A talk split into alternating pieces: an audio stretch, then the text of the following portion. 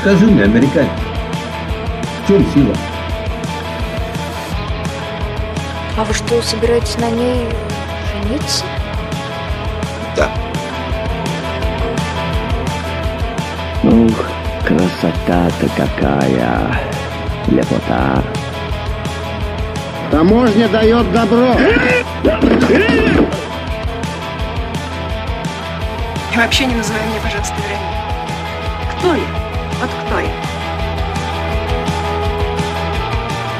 Отныне русской земле единый быть. Don't torture me. I can't live without him.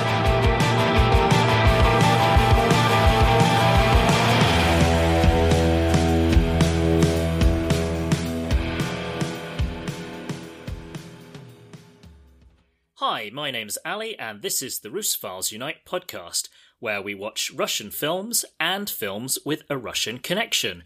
As always, I am joined by a guest, and today my guest is Bianca Garner. Hi, B. Thanks for joining me on the show. No problem at all. Thank you for having me joining you. That was a bit of a word salad there, wasn't it? Ah, never mind. cool. So, before we get onto the film we're covering today, could you tell us a little bit uh, about yourself? Oh gosh, what a question. Um, yeah, well, um, so uh, people may know me from Twitter. I'm the Film Bee. I uh, I run uh, in their own league uh, website, which is a website dedicated to female filmmakers and uh, female representation in cinema. And we also have a podcast which we sort of uh, break down topics around um, feminism uh, and female filmmakers.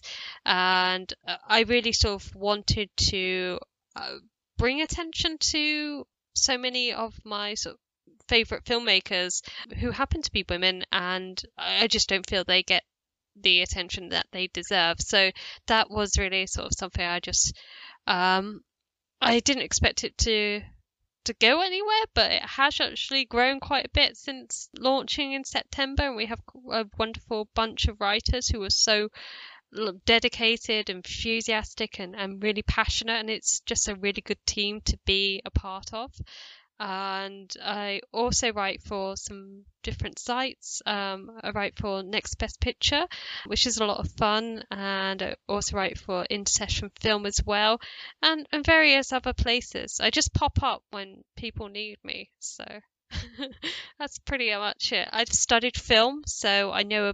Uh, I have studied um, Soviet cinema and Russian film uh, at university, Oh, cool. So, so some Battleship Potemkin, I am sure. oh yes, yeah, definitely, definitely, yeah. That one's pretty much mandatory, and and that has actually a bit of a uh, a place in my heart.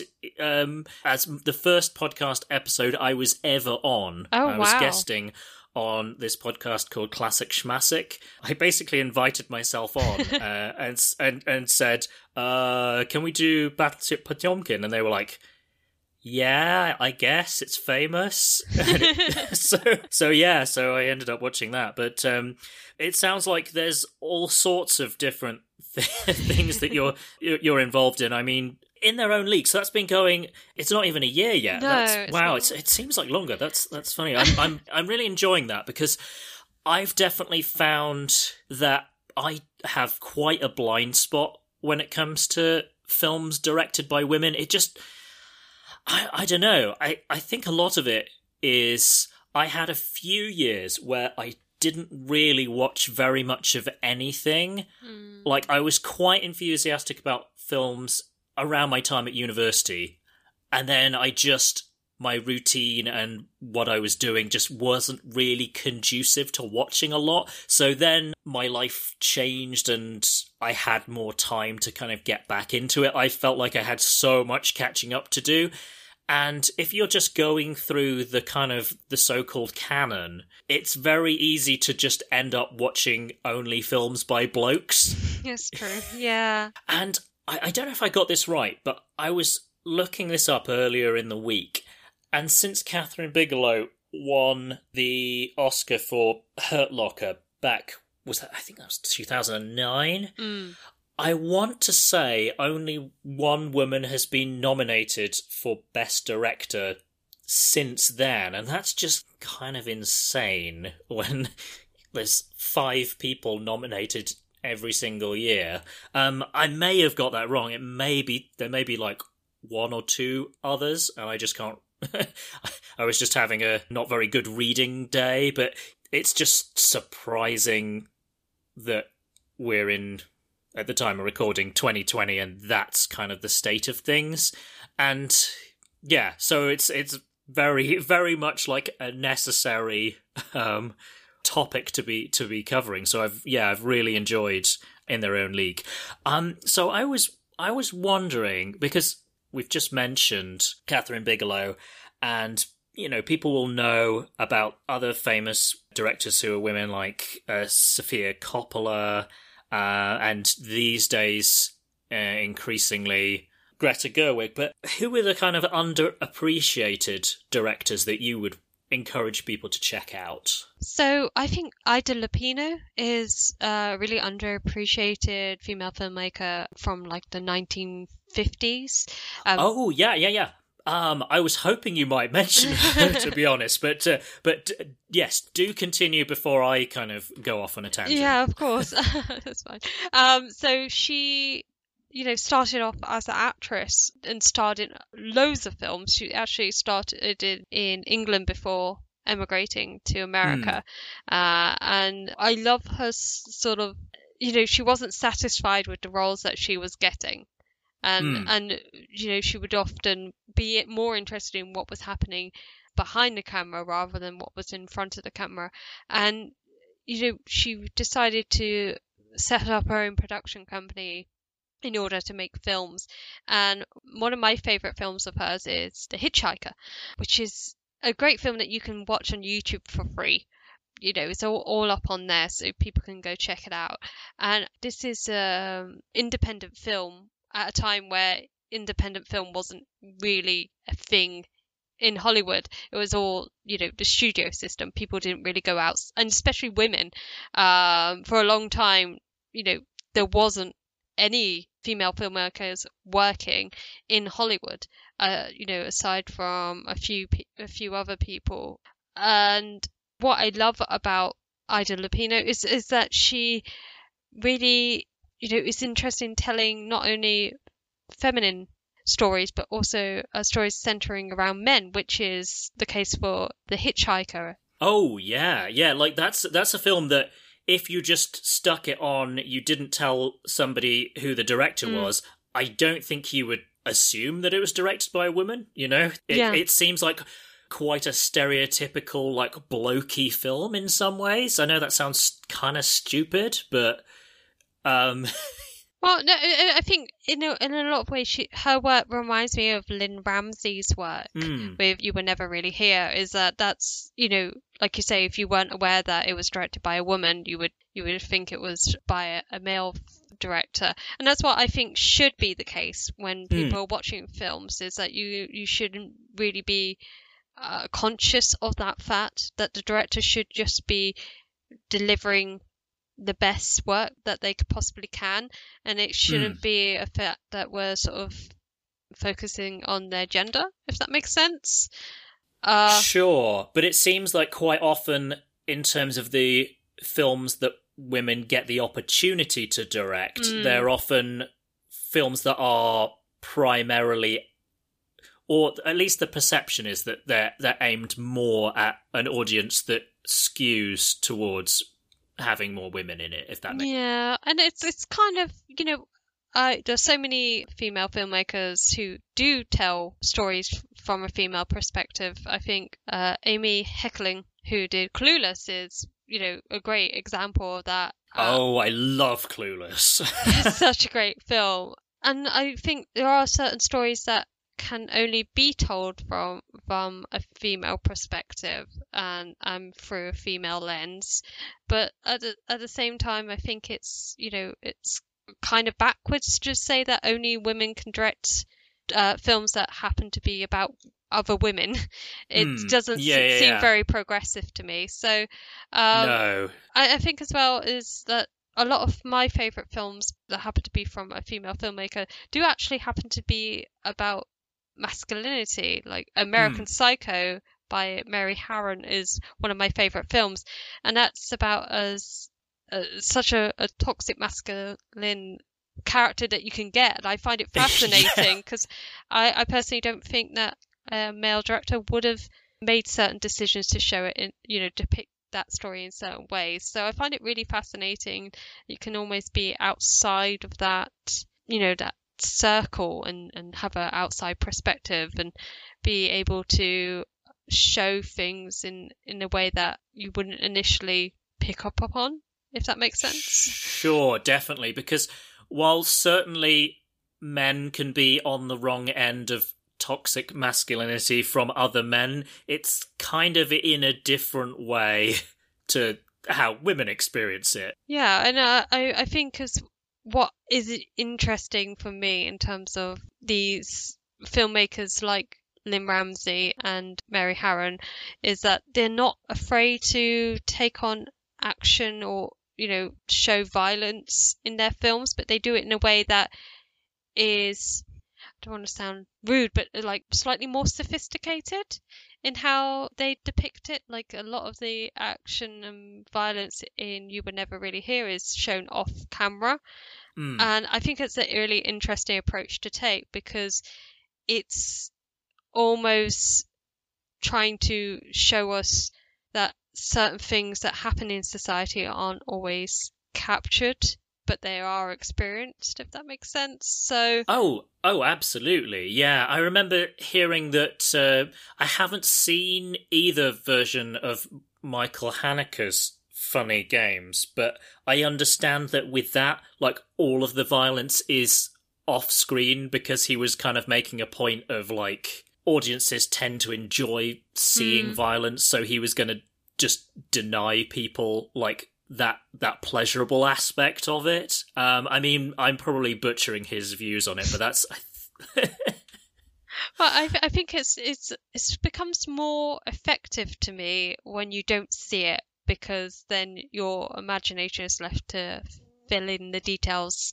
Uh, and I think as well is that we've almost come so accustomed to gore and, and horror now because it's you know such a big part of cinema that it's kind of taken away the impact that it used to have. Uh, And I think of a, a, a lot of classic Hollywood films, you know, like Psycho, which you don't see the knife ever going into Janet Leigh in the shower. You just No. see the, the the montage there, which is obviously, you know, goes back to Soviet cinema. Is that you know it, the power of editing well, and sound effects. and sound effects exactly uh, has more of an impact than actually seeing it. So I think it's very clever that um, you know there are filmmakers still out there today who are using you know those techniques of, of clever editing to show us how there's a different perspective to violence and it makes it more of a I don't know why it's it feels more controversial. Yeah, and it can be more thought provoking that Mm. way, perhaps. Um, yeah, but I definitely would.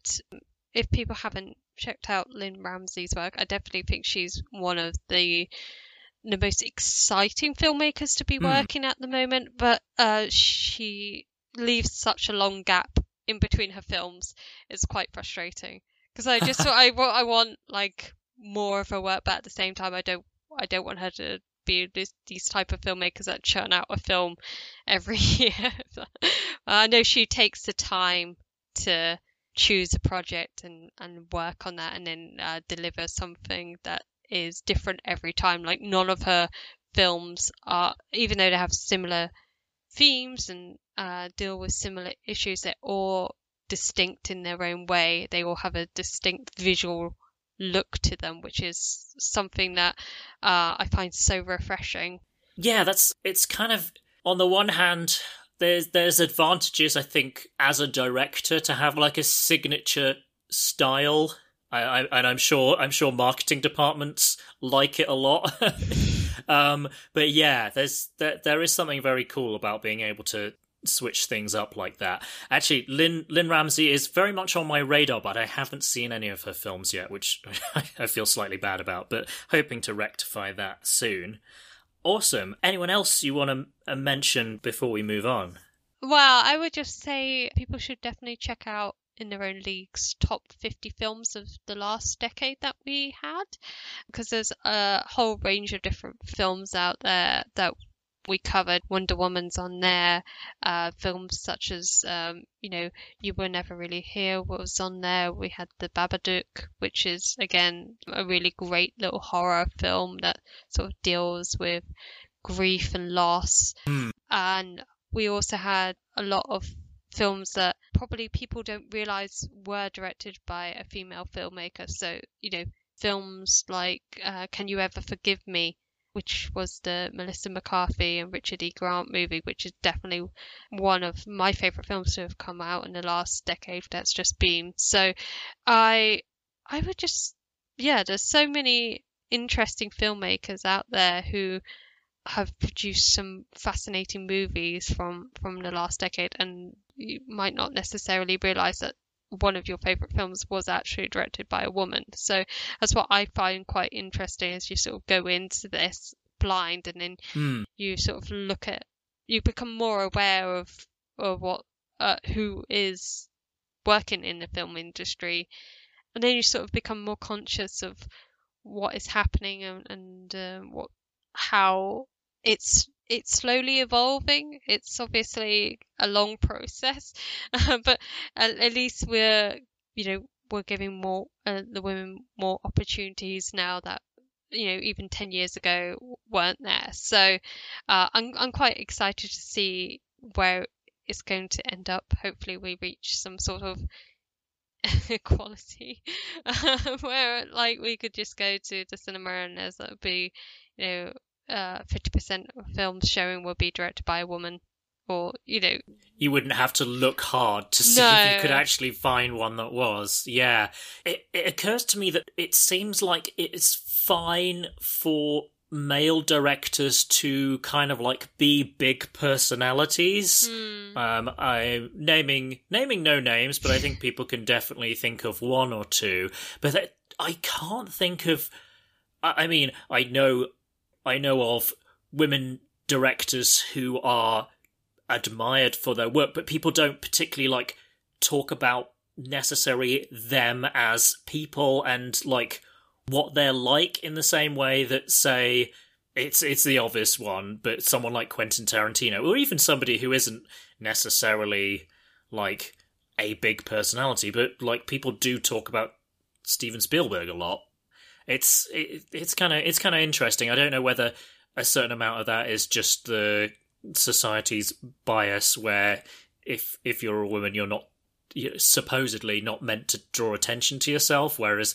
that's supposedly totally okay if you're if you're a bloke. I don't I don't know. It, I wonder whether that that kind of plays into it as, as well. I think cause I think um, say Quentin Tarantino's got a sort of a reputation for you know, being no nonsense, you know, it, it, it it's uh, outspoken, out, outspoken. Whereas if a woman, I think there's still this stigma around, like if a, a woman sort of speaks up or, mm. uh, you know, it, she's labeled as bossy or difficult. And there was a famous example of, I think it was Catherine Hardwicke, uh, who directed the first Twilight movie, she was sort of taken off the second Twilight film because she was labeled as difficult. And that kind of followed her around. And it, it's almost like men are given more chances to sort of mess up. And it's kind of like expected of them to be there's so much about the author and being this sort of presence on set like they they they we almost excuse their behavior because that's what the director is meant to be uh, it's kind of like oh well he's a genius uh, mm, you know mm, he's a, mm. he's he may yell at people but he's a perfectionist yes, and you know look yeah. at the results and on the one hand yeah I, I think it's I think it's okay to be demanding and have high standards, but like try not to be a jerk about it. But yeah, and and definitely it it does seem like for male directors it's a plus if you have strong opinions, whereas as you say, it it, it seems like if you're a director and you're a woman, you kind of have to be a bit bland because otherwise someone might get upset and you don't want that. So you kind of almost you're damned if you do and you're damned if you don't. like if you don't say anything interesting, by definition you're boring, and if you say something interesting, then then there's the chance that you'll upset somebody. And they'll say, "Oh well, you know, she's difficult," uh, as you were saying. Yeah, Yeah, and I think there's a lot of attention focused on uh, when a a female directed uh, film uh, happens to flop. Like there was so much attention to um, Birds of Prey and A Wrinkle in- in Time when those didn't exactly make much of a profit, and uh, it's almost like it, it's seen as a, a failure on on uh, female filmmakers uh, Hmm. for that, and it's like everybody is held accountable for that, even if they're not involved in the project at all.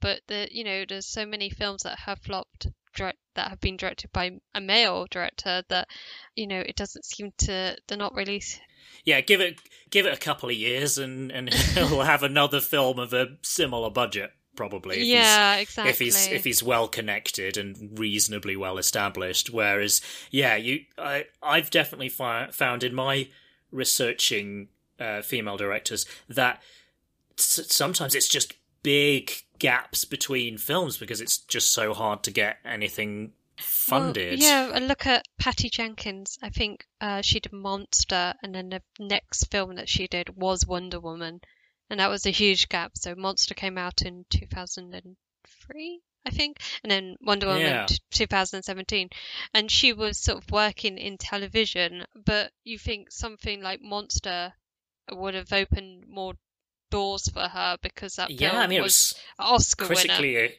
critically acclaimed. Yeah, award winning. I think didn't um uh, Charlize Theron won her Oscar for that? I Yeah, seem yeah. to remember. Yeah, gosh, that's going back a few years. I haven't actually seen that one, I'm not, I'm not sure if I want to. But uh, It's um, a it's a hard watch. It's a very hard watch, but she's amazing in it. like so that. it's just like a completely um incredible performance. And I, I think again is it's a film that I, I'm not necessarily sure a male director would have been able to tell that story in that way.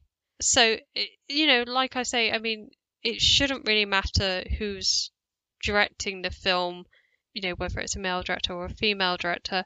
But at the same time, you know, we do experience the world in in a different way to our male counterparts. So it, you know, we do bring something like a, you know we can sort of see these experiences depicted in you know films like American Psycho and you know Monster that I think we can only we would from our life experiences would be able to uh, depict um it's it's it's yeah it's it's kind of hard because I don't know necessarily think that anything should be denied to a, fil- a filmmaker based on their gender but at the same time I think that you know you do have to factor in that uh, everybody's life experience is slightly different so some some people may be better at telling certain stories but hmm.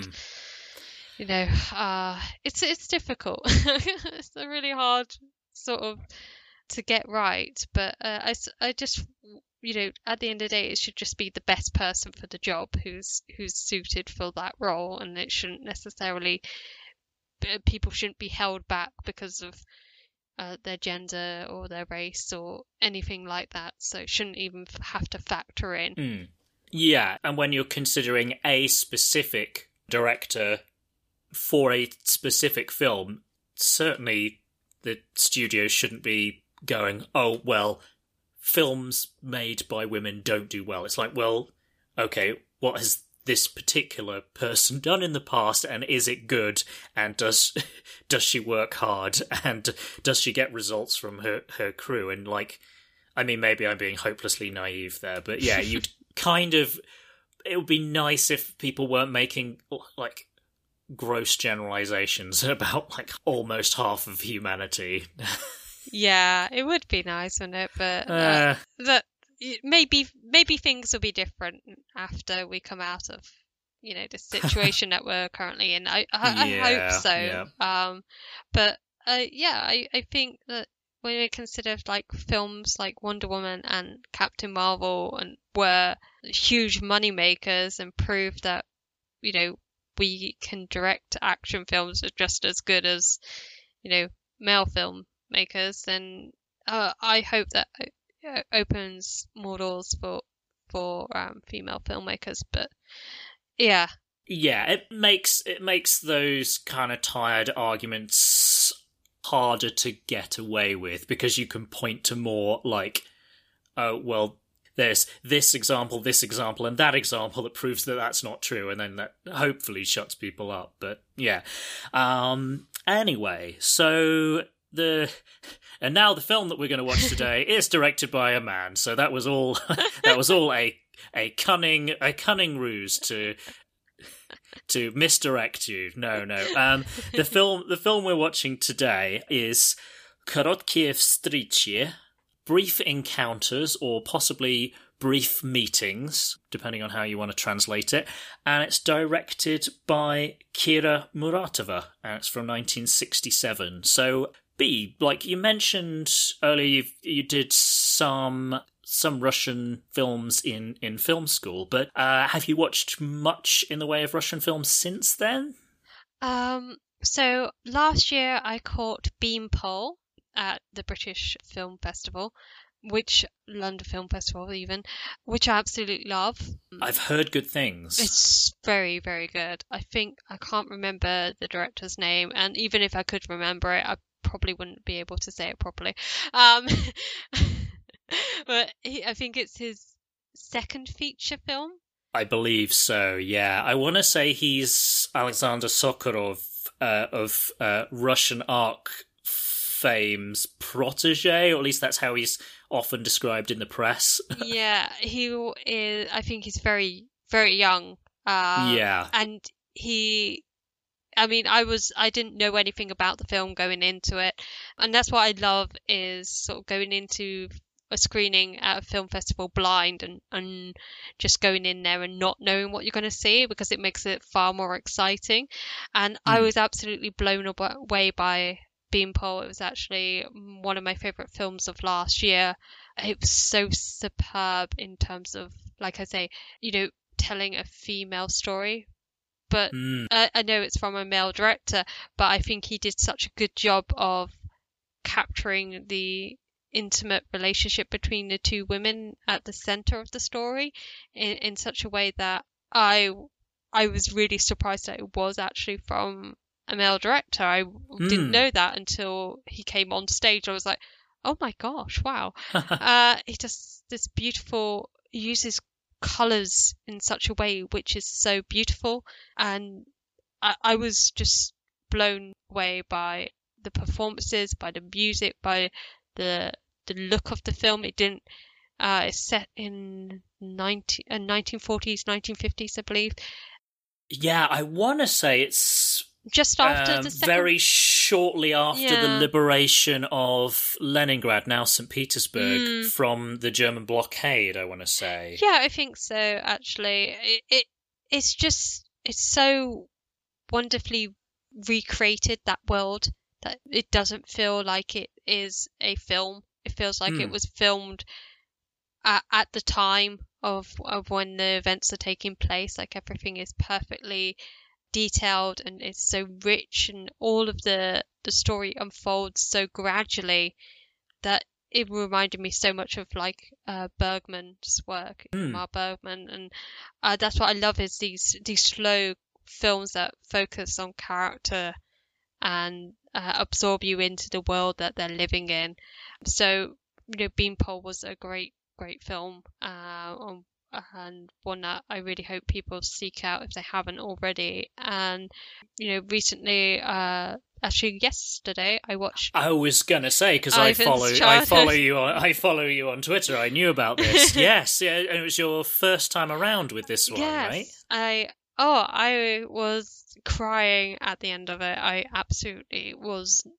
You know, I wasn't expecting such a reaction. So Oh, but the the ending of that film does really bite hard. Yeah. It kind of it kind of like sucker punches you almost like it shouldn't do. It's a film about World War Two. You should yeah, you kind of- shouldn't know what's what's going to happen. It's you know not a, but at the same time, I think it's just one of those films where you are so drawn into the world that we get to know the characters and see their lives and just the, the small intimate moments I've, I I really found were touching and it's also very haunting to look at. Like there's Mm.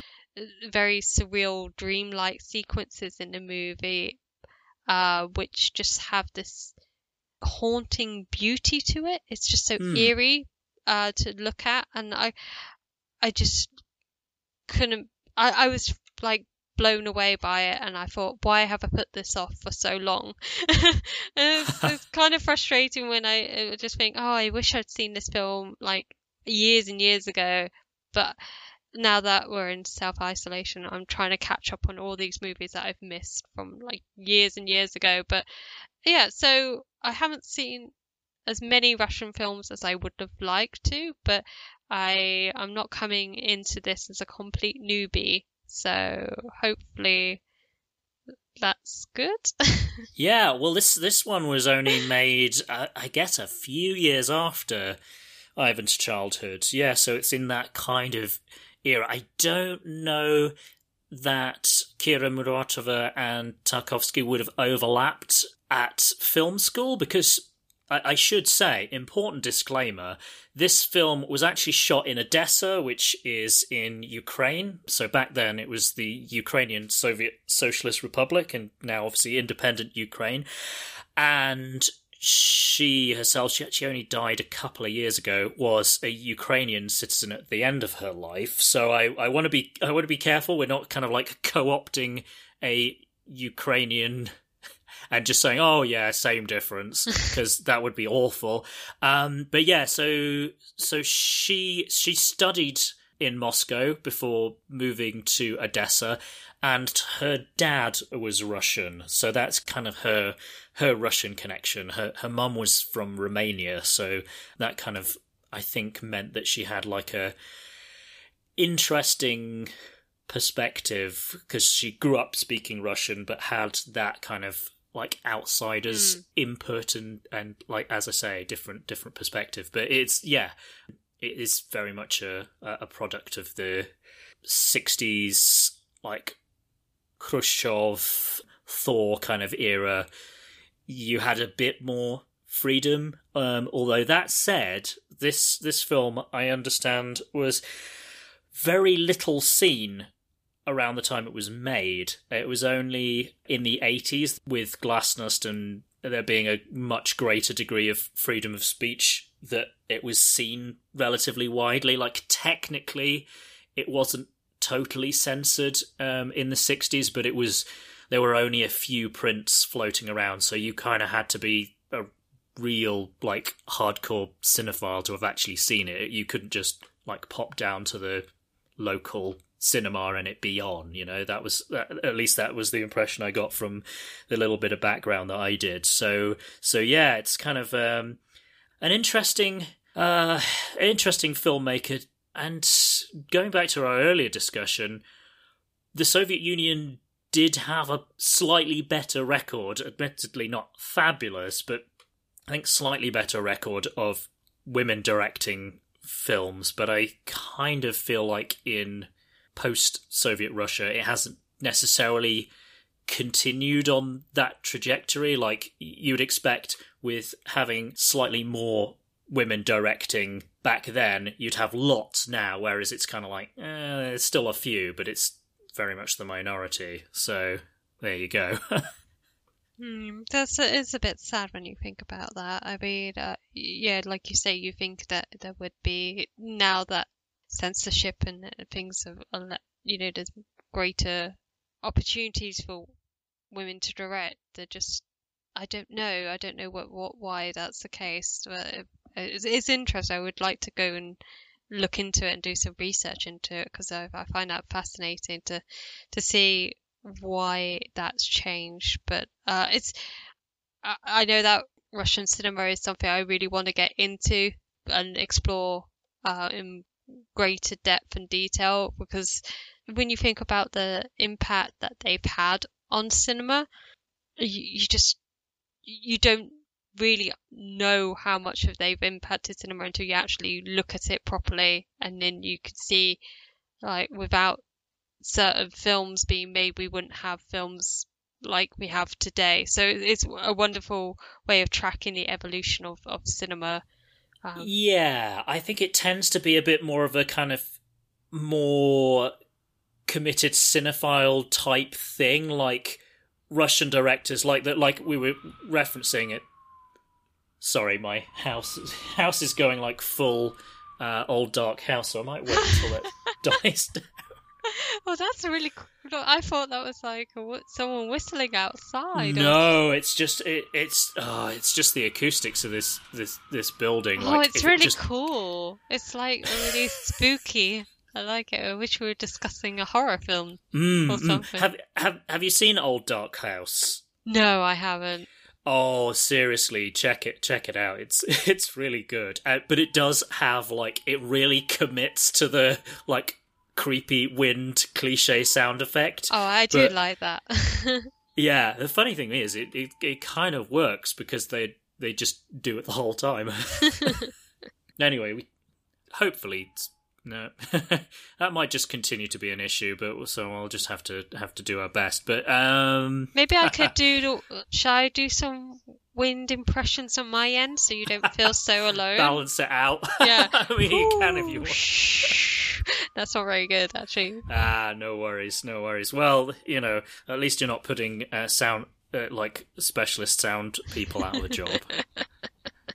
uh, yeah. So, uh, so yeah, um, yeah. It does. It does seem like it's not something necessarily known like outside of film school. Like has been forced to watch Battleship Potemkin kind of circles, I guess. But yeah, anyway, um, cool. Well, glad to get the uh, opportunity to, uh, yeah, to uh, for you to watch something that would ne- not necessarily have been quite as high up the, the the watch list, I guess. I'm yeah, I'm quite excited to check it out. I think for me, uh, you know, I'm trying to, I guess, broaden my horizons in terms of film. I know that I've fallen into a trap of just watching contemporary films now. Hmm. Uh, I guess that's because I just review. Uh, you know, people don't really want to read a review of a film that came out 50 years ago necessarily. They want to things that they can go watch in a cinema now.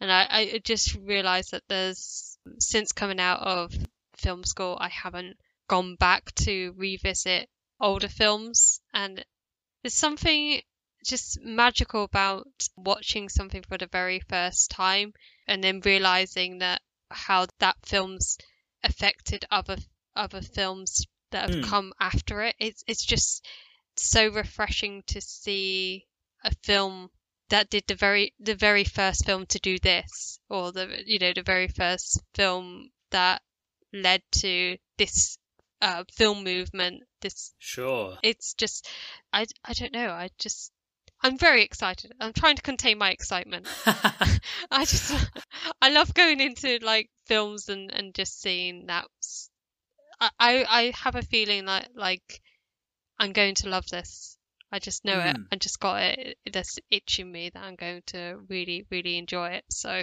hopefully Yeah, let, let's. Yeah, we'll we'll we'll, we'll have to see. uh, awesome. Okay, so what we normally do before we launch into a film is we say a little bit of Russian, and the bit of Russian we say is very famous because it's what Yuri Gagarin said when he was launching into space to become the first human ever to actually do that. And it's quite a prosaic word, really. It's like off we go, but in Russian you can say that in a single word, and that single word is поехали. Okay. Okay, so uh, what we'll do is we'll do three, two, one, and then we'll blast off. So okay. three, two, one, Payekali!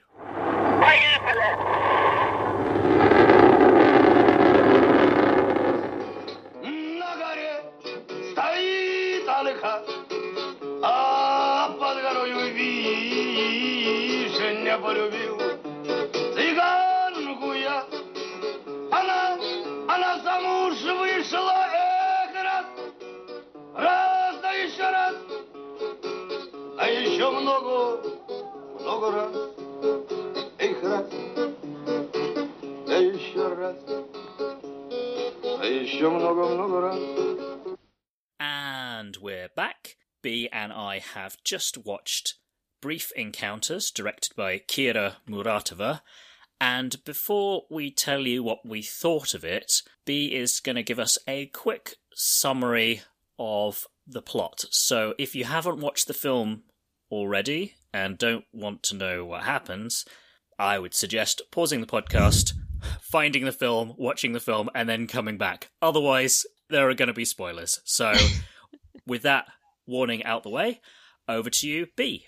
Thank you. So, Brief Encounters is uh, a film that centers around two women uh, who are of different ages and different backgrounds, but they share something in common. They both have had a relationship with a mysterious man called Maxim. One of the characters is uh, Nadia, who is from the countryside and has moved to the city with her friend in the search of work.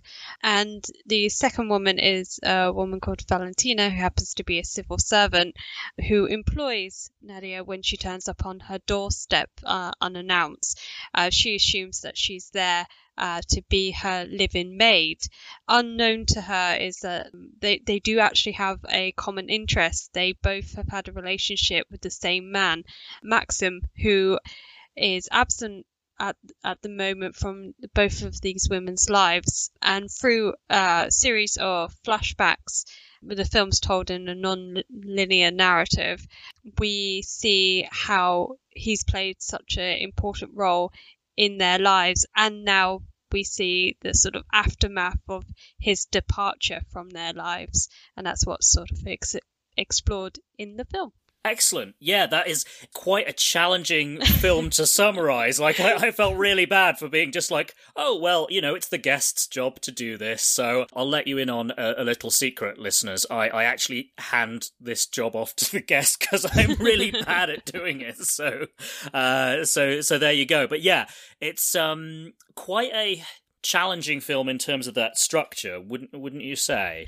Uh, yeah, I think at first it took me um, a while to realize what was sort of happening. I did Mm. have to rewatch um, a couple of scenes a few times in order to to grasp what was happening. Hmm. But I really enjoyed that sort of experience of this ambiguous relationship between both women and Maxim because nothing's really it's not really sort of uh, put out there through a voiceover narration or No, uh, no, no. th- they never sort of ever address the point either. They never speak to one another about their lives. No. Uh, we only get little snippets of what's happened to them, and we sort of have uh, to puzzle it all together to build the jigsaw puzzle ourselves. Oh yeah, I'm so glad you you said it. I had very much the same like image as far as how how it Mm. works. Of, of yeah, exactly. It's it's like it's like you've got a bunch of pieces and slowly as you put them together you kind of can see what the what the picture is and who these people are and what their relationships are. So yeah, that's that's a that's a great analogy. I think it's really quite a sophisticated, mature way of telling a story Hmm.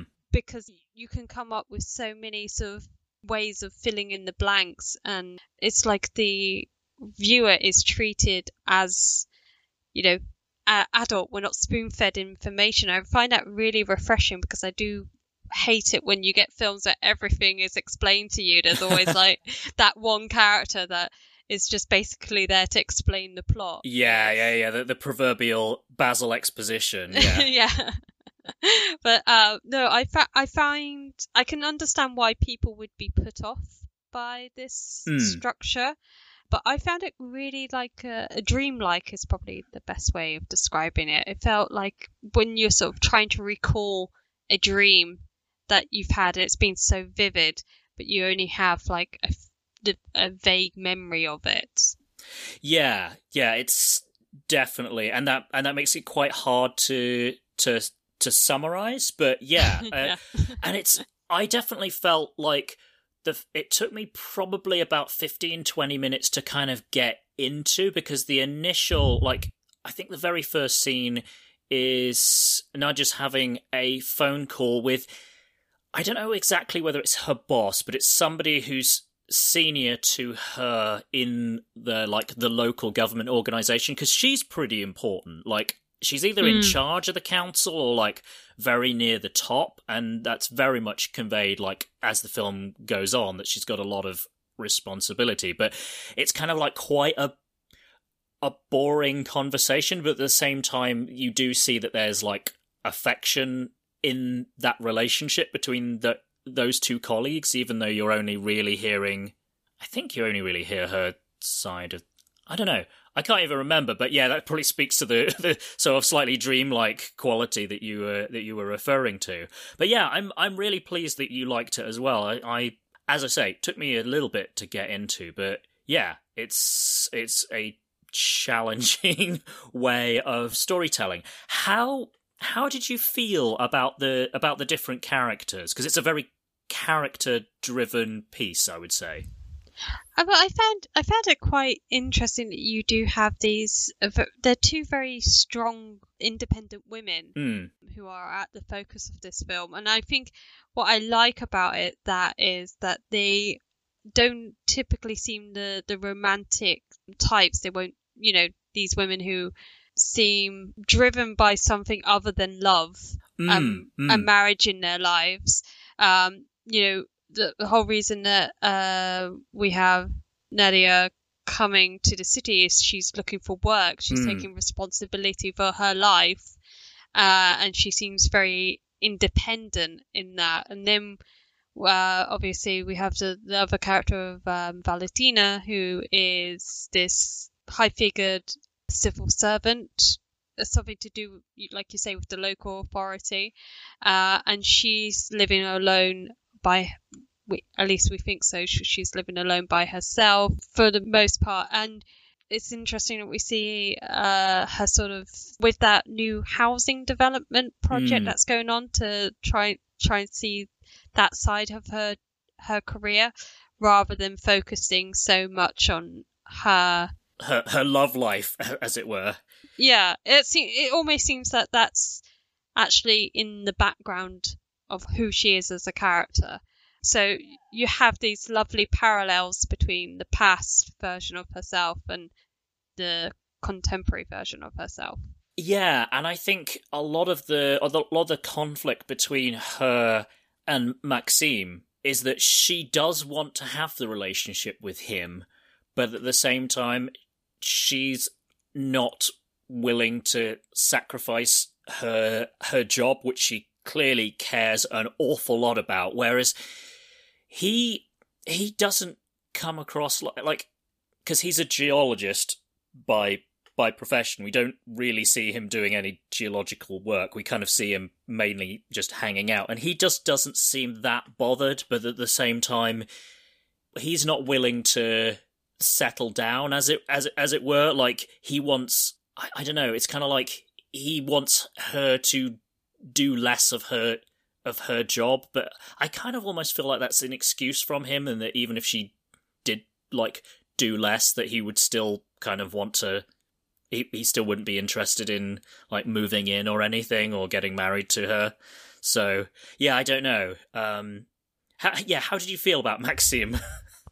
Um, he's a he's really strange as a character because he almost doesn't feel like a character.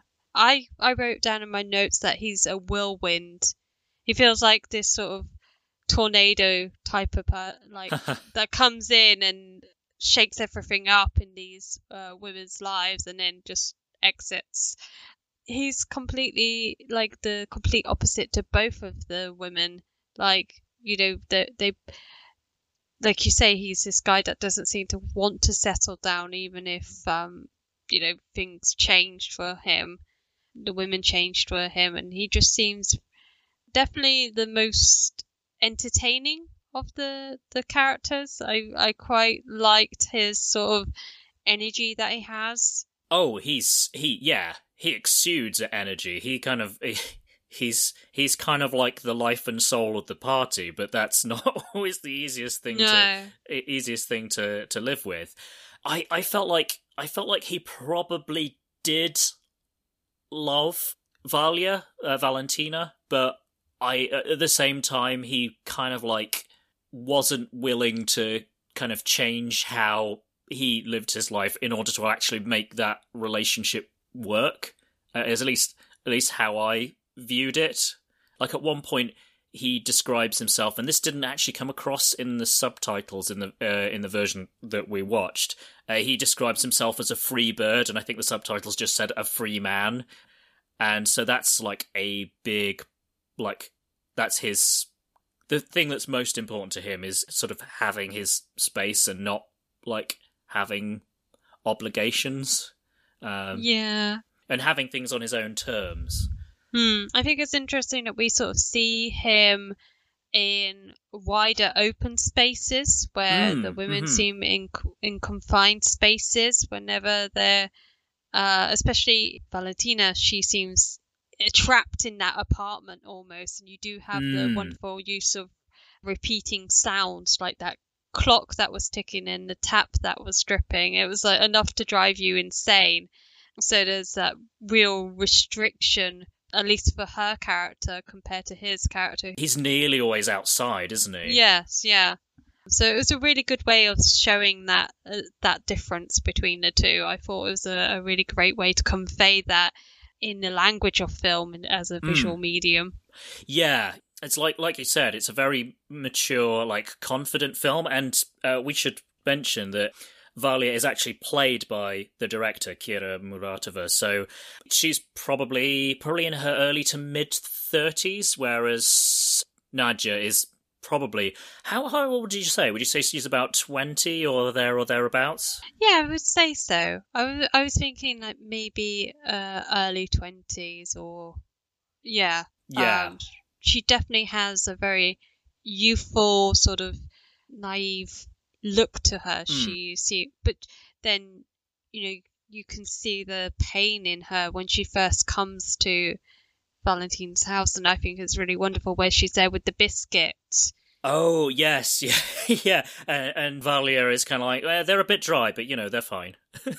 Yeah, it's almost like she's got this shell. Sh- she looks shell shocked, Mm. like she's been through something, and it's it isn't until we sort of know what's happened to her in the past, like how heartbroken she is. Mm. And she's all kind of like bundled up in her in that scarf. She looks like, so much smaller, doesn't she? She- Mm, and older. Like, Yeah. and when you kind of unwrap the scarf, it's like, oh, this is quite a young person. Yeah, I, I think it's a, a really great way of like character introduction. Mm. Um, and what was interesting was like this motherly approach that Valentina instantly takes to her. Hmm. Like, are you going to go to night school and sort of that, you know, how long are you going to stay stay here? And it's almost like a, a friendly but stern part of her attitude towards her. She's she's like the older woman, but she has this motherly instinct that she wants to try and help her take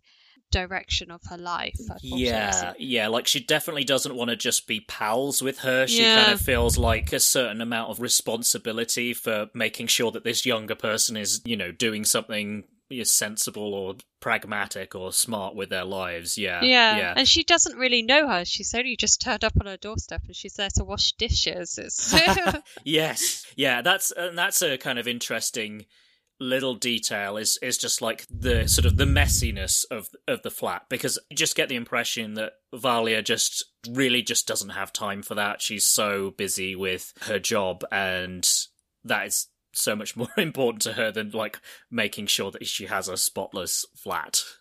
It's not quite like the Withnail flat, but she's She's getting there. yeah, yeah. um, so you talked a little bit about sound design and the uh, audio aspect of the film. How how did you like the music that's incorporated? Because that's I think that's a big part of the film. Hmm. Yeah, I thought it was. It feels very organic. Hmm. Okay. That it to me, I don't think it, it, it feels that is a such a huge part of the character of Maxim, and that it fits the film completely because I do feel like he is this drifting type of almost like a Bob Dylan sort of hippie type of character who's sort of like you know he's happy living under the, under the stars and as long as he's got some sort of instrument he can Mm. play that's the main thing for him that's his identity and I think the singing really helps to bring because I think it could be a real it is quite a depressing film but the the singing does help elevate it Mm. so it's not just this sort of straight melodrama Yeah, yeah, it adds it does add add some kind of like lightness and fun to it, even though Mm. not all of the songs are are necessarily like happy lyrically. Now I feel like it's really important that we mention that the guy who is playing Maxim is quite a big deal. Like that's sort of an understatement in in Russian, I guess, twentieth century, late like second half of twentieth century culture. Um, he's a guy called Vladimir Vysotsky, and it's funny. Like I uh, came across him as a, a singer songwriter type guy, like or Russian would literally call him a bard. Way before I realized he was an actor, which is kind of funny, but like acting was his day job. So yeah, the fact that he has those musical skills that he can bring to the table, and I don't know, uh, yeah, how how did you how did you get on with his uh, unique style, B? Um, it's definitely something that I've not really come across before, but at the same time, uh, I can understand how im- how he was so popular and the impact he, he must have had because he has that sort of like we said he has this energy to him he has this like gravitational pull that you can't really escape from like he, his his voice is so distinct and unique that it's not like anything else you've heard before Yeah, I think your Bob Dylan comparison is pretty apt. It's like I think he's he's almost to give people an idea, sort of if you combine some of Dylan's personas with a bit of Johnny Cash's kind of like rebelliousness and kind of gravelly voice, but that's you know only a very very approximate. Um, you just have to check him out, but it's like it's it's really like weird because at first I wasn't really taken by it, but the more I listened to him and like the songs that I found on YouTube, I was just sort of drawn to it. Like I don't understand the words and the translation doesn't really come through, but you could still get so much from just the the power uh, and his presence. Yeah, the performance, and I mean, I th- I think you've hit the nail on the on the head. It's it's very much an acquired taste. It's kind of like like that kind of first sip of beer whenever that happens, and it's kind of like, huh, why does anyone like this? um, yeah, definitely. And one of the songs in the film, which is called Maya Tsiganskaya, that actually pops up in a much more famous Russian film because it's actually, I think, all of the songs in this film are just songs that Vysotsky wrote, and Muratova just incorporated that into the the story. I really don't know. I'd love to know a bit more about the production history of like how that even worked. Um, like when they were writing the characters, like did they know that the, the person they were going to be casting could bring that to the table? But yeah, so this song Maya Tsiganskaya turns up in Ivan Vasilievich changes profession it's so random actually. It's um for those who haven't seen it, it's a time travel comedy in which Ivan the Terrible ends up in then modern day Soviet Union and his Soviet Union like doppelganger who is like an apartment manager gets transported back to Ivan the Terrible's time. So you kind of have like fish or out of water antics. But yeah but yeah it's it's it's crazy. I highly recommended. We covered it on an earlier episode. But at one moment ivan the terrible accidentally sits down on a tape recorder and it starts playing and it's this vysotsky song and he's kind of like huh what what and then he is, is clearly really really enjoys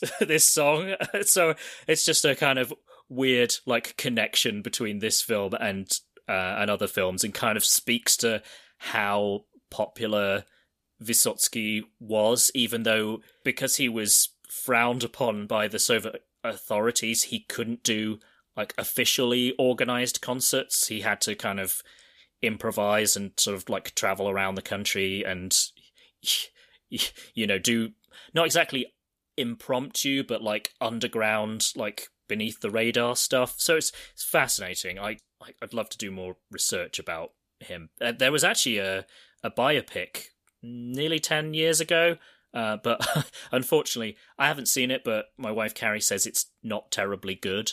No. but yeah, yeah, it's it's kind of sad. But yeah, I just thought it's kind of ironic.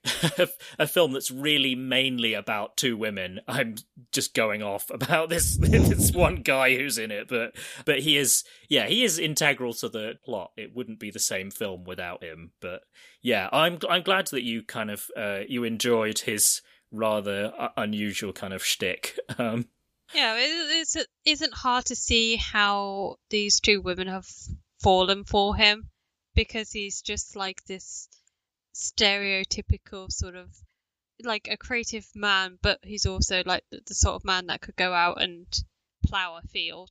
It's like you know he's he's got the strength there, but he's also got the sort of uh, sensitive artistic side to him. Um, and I think they both want to the impossible task of trying to tame him. He's like a, a wild animal that they can't sort of educate or you know, but he's he's he is such a it's such a wonderful the sort of moments that we see him with uh Valentina where he's talking about was it shrimp And oh there's- yeah, yeah, like crayfish. I, I think it's Yeah. translated in the subtitles as, as as shrimp, but I think they look more like crayfish to me, and like how good they are. yeah I, and i like the way that the camera there's some really interesting camera uh angles where we have the, the camera placed inside the water and we're looking Yeah. up at them uh it's nice to see that being used there's a, there's a wonderful pull focus which i absolutely loved where we see um the sort of foreground and the background and, and of like uh, Nadia and her friend walking on the the road oh yeah, yeah, yeah. I think I think I remember the bit you mean. Yes. And it's just such a, a wonderfully done shot. I was just watching it and uh, I had to rewatch it a couple of times because I was just so impressed by it. Uh, it's this way of drawing us into this flashback in uh, unconventional way of doing it as well because you're not sort of sure what's happening at first, but then you're sort of it's like being uh, when our conscious mind is pulled back into our memories it's almost like this sort of pull that we can't escape from. So I thought it is really interesting that there's these uh, experimental uses of, of camera angles and editing that happens as well. Mm, mm. And just like, and is that the shot where you've just got miles and miles of road like stretching Mm. out behind them, and it kind of conveys the distance between where they've come from and where they and where they're going? Because, like, I think one of the big sub themes of the film is the like whole like town versus countryside, and at like one point I think Valia says that she, she, like expresses frustration because the the party and the government actually really want people to stick around in the countryside because they need them there, but at the same time, everyone's wanting to move to the cities because they know that's where life is better and there's more opportunities. And yeah, it's kind of interesting that you have that contrast. And I and I wonder whether that's one of the elements which meant that this film wasn't given a wide release was the fact that it is kind of critical of the fact that the the government is controlling and it is kind of inflexible and wanting people to do what it wants rather than letting people uh, live the way they want to. I, I, know we've kind of jumped around a bit uh, in terms of topic, but uh, what did you think of the scene in? It was towards the end, the scene in the bar where Nadia's really upset, and you see the glasses fall oh, from the side, but you that. don't actually hear it. I thought mm. that was a really striking choice because it's almost like this thing that clearly everyone else in the bar would notice that this happened, but it's like we're not hearing it because she's so like in her own head with how upset she is. Or at least that's how I interpreted that that. Mm. Um I don't know if you thought the same thing, but it's uh, again, it's like quite a clever way of like non-obvious way of conveying something if indeed that was the intention oh yeah i thought that was really good because we've we've obviously had sound playing major role in showing isolation and and repetition and how that affects our mental state because we Mm. have the, when we sort of have that ticking sound that's at the start of the film and that wonderful moment like you described is like she's so caught up in her own thoughts and her own mind that she isn't aware of what's happening around her and it's a great way of playing on that because sound is just used throughout the film in such a, a wonderfully layered way. It's so complex and it's a real good way of contrasting the two women's lives. Like valentina's so caught up in not having order uh, and control in her life that every little sound she can't control drives her more and more frustrated where Nadia is is also suffering from chaos but she's so caught up in her own that she isn't concentrating on what's happening yeah it's like for for valentina it's it's almost like the chaos is a bit more of a choice because it's it's not bringing order to that to her domestic space is really not a priority because she kind of has more important things to be getting on with, frankly. Um, but at the same time, there's there's some there's kind of like some shading and a nuance with that as well because clearly she loves her job, but at the same time, you see that she can find it tiring as well because there's there's a bit where she's just I think she's just doing some of like her personal shopping or she's just out and about, like getting some fresh air. It's like one of the few times you see her outside, and some townsperson comes up to her and is asking her all these questions, which is, you know, to do with her job. And she's kind of like, uh, do we really have to do this now? Or at least that's kind of how I interpreted that that scene, and it's. I just thought that's that's that's interesting because it's not just a like one dimensional. This character loves her job, no ifs and or or buts, you know, because uh, I think that's just more realistic that way that it has that extra little layer. Um, I th- I think there was even a, a comment when she's with her her friends. Uh, I don't know whether it's her who says it or when it's one of the friends, but they comment about how life really isn't the straightforward like A to B narrative that it is in the books that they typically read, and and I kind of thought that's that's funny in a film that's structured this way. Um, it's very meta. Yeah, it's kind of this is almost like a kind of playful wink to the audience, and like you'll notice this is true about this film also. yeah, it's interesting we have these larger than life uh, side characters. What I quite like is the old man in the restaurant Oh yeah, yeah. It's kind of funny, but it's tragic at the same time. Yeah, yeah. Uh, tell us a bit more about him. So that's when Nadia is out and about in the market. She meets up. She runs into her friend that she left the countryside with, and they're talking and and uh, sort of just exchanging what's happened, you know, details about their current lives. Yeah, just having a catch up. Yeah, yeah. Uh, she happens to also walk past a restaurant where she sees her her boss. Um, uh, it- she gets kind of annoyed. It's like I, I cook for you at home. What are you doing here in a restaurant? Like, yeah, yeah, yeah, yeah. It's like I need my own space, and also, yeah, yeah, um, I mean, it's quite nice because she she invites her to sit down, so and you know offers to get her what was it like a, a dessert of some kind, to, and then they're joined by an old man who's I guess he's just sort of there at the restaurant, like just drifting about. I get this idea that he's one of these people that's just looking for someone to talk to. yeah, yeah, yeah. And he asks about their names and says, "Oh, you know, my daughter is it the daughter? His daughter who's who was killed by the Germans uh, had the same name as Nadia." It's like, wow, that's dark. As a like a, I've just Yeah. met you, and you're telling me this really terrible thing that happened to you. Um, yeah, it's it, it. But I think it's interesting that we it's it was 1967, mm, so it's been a you know a couple of decades since the Second World War. Yeah. Uh, and it's still hanging there o- over the, the lives of these people. Sure. it- and it just goes to show you the impact that had.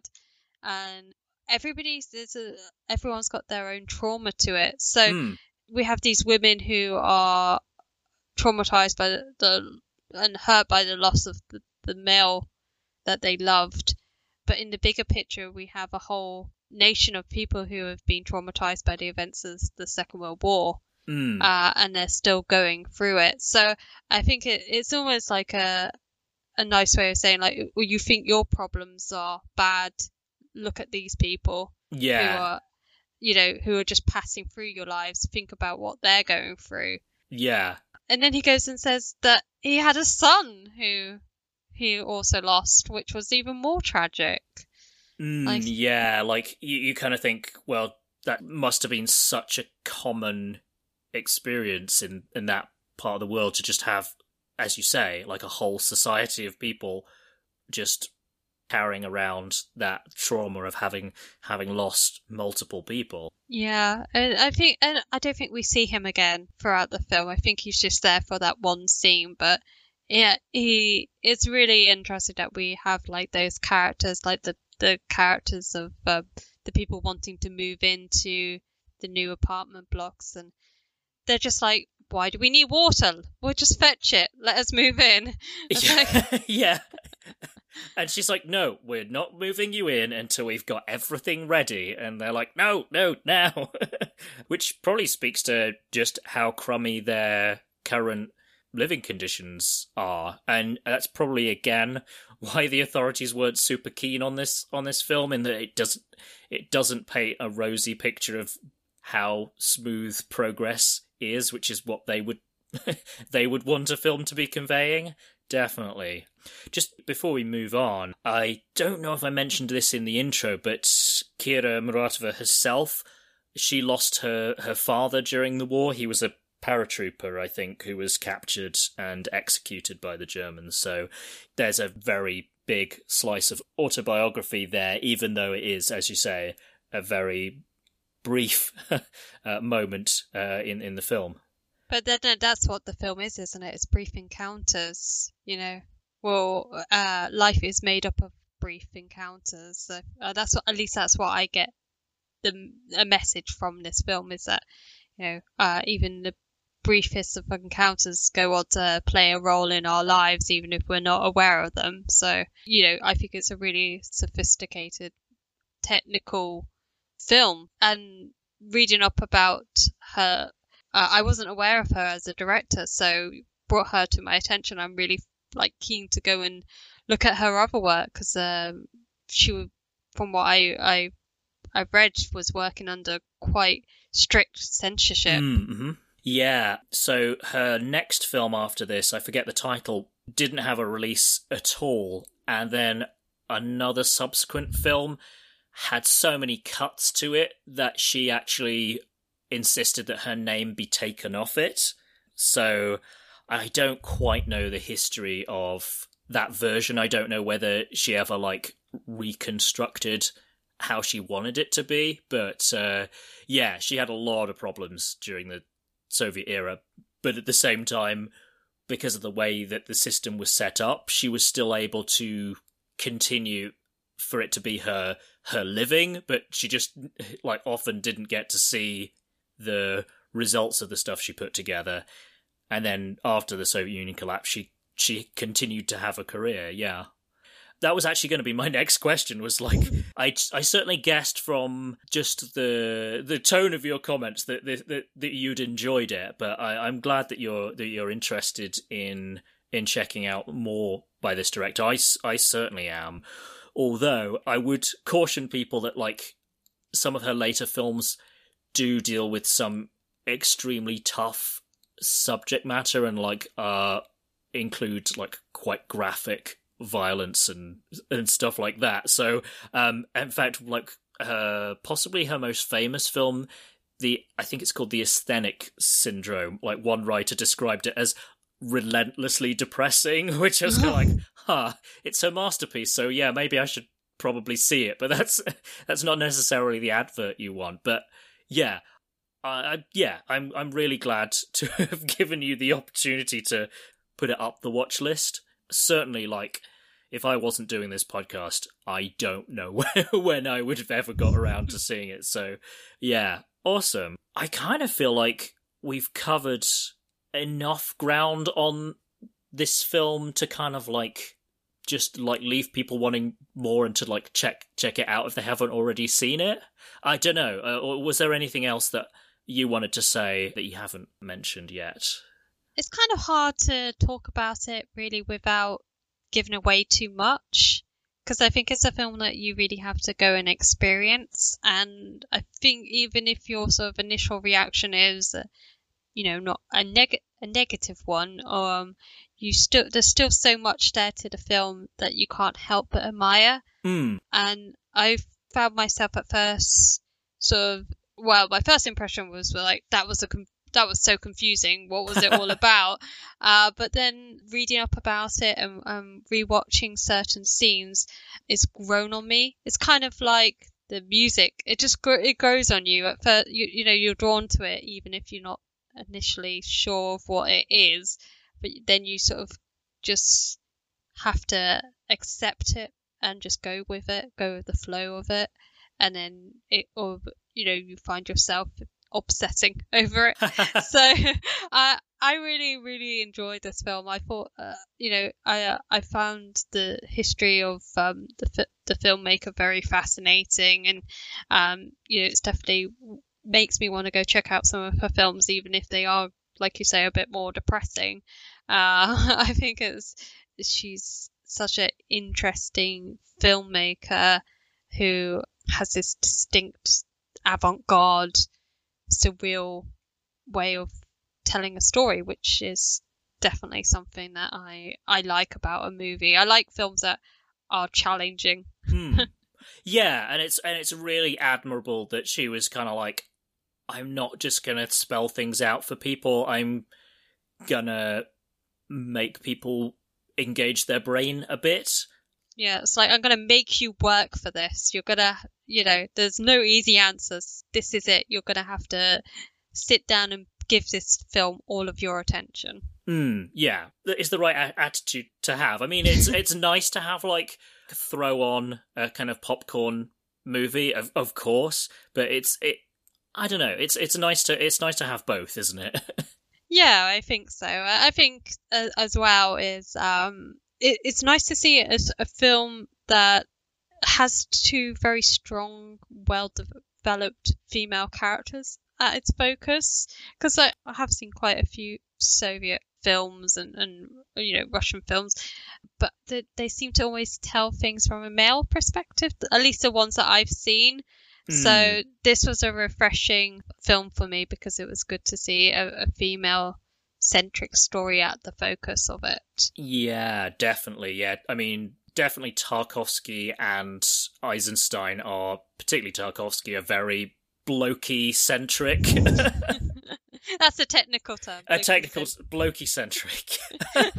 yeah. Uh, so yeah, that that's that's really good. And I I forget which of your other podcast episodes you said this on, but you said that it was really important to you that with characters that you felt like they had a life outside of the film like Mm. you could you could see they don't just exist to hit like plot beats to move the story along that they Yeah. they have like an independent existence it's just that this is the bit that we kind of captured on on film like and that they Yeah. they yeah they they exist independently outside of it I definitely get that with this. Like these are two characters that I, you know, we could go into any point of their lives, and their stories would be interesting. Like even though it's it's a mundane life that they lead, I think that the they're such strong and well developed characters that you almost do want to follow them,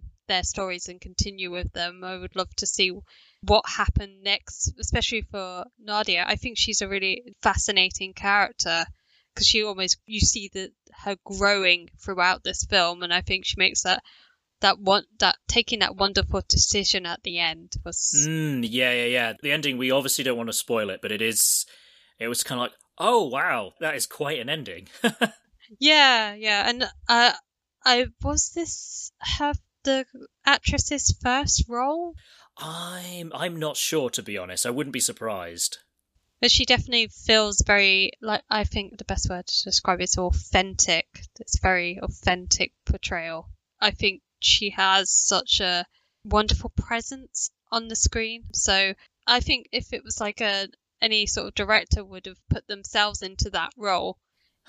yeah, But it's interesting that um, Kira put herself in the role of Valentina. yeah, but th- but she is a very very strong personality Mm. uh, uh, uh, as well.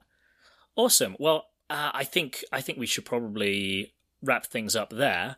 But I, bef- I could talk about this film for ages. There's so much of my notes. You should see my notes that I've written. There's like several pages of stuff, and I'm like circled everything, highlighted everything. So awesome. That's that's like like I say, it's really it's really good when a when a film is like thought provoking like that. So yeah, and do find us on Twitter if you've or other forms of social media. uh, if if you saw this film and like found it similarly thought provoking, we'd love to like continue that conversation. So yeah, before we go, where can people find you online? B. Uh, yeah, so you can find me on Twitter at the film B. So that's um, B as in the capital B. Hmm. Um, and then you can also check out In Their Own League and my other podcast, which is Stop Worrying and Love the Bomb. So that's all about uh, looking at box office bombs and, and films that flopped and uh, analyzing why they they flopped. So I recently watched Speed Racer uh, which is a completely different film to Brief Encounters. So I was glad to have Brief Encounters, which was a bit more sophisticated and intelligent to to kind of go, you know. Uh, and and yet and yet I think brief encounters would technically fit the fit the remit in that it was not a successful film at the time because the authorities in the Soviet Union Yeah. were just like nah people aren't seeing this I mean some people can see it but we're not we're not putting this out in like the theaters countrywide so so yeah yeah uh, maybe maybe you could t- talk someone your co-host into into covering it but i don't know We'll have to see. We'll have yeah to see. of course of course all right well thank you very much for for joining us b i had a wonderful time talking to you about this film and yeah i have to do this again sometime oh, definitely, yes. Okay and thank you folks for listening das vidania Das Vidania.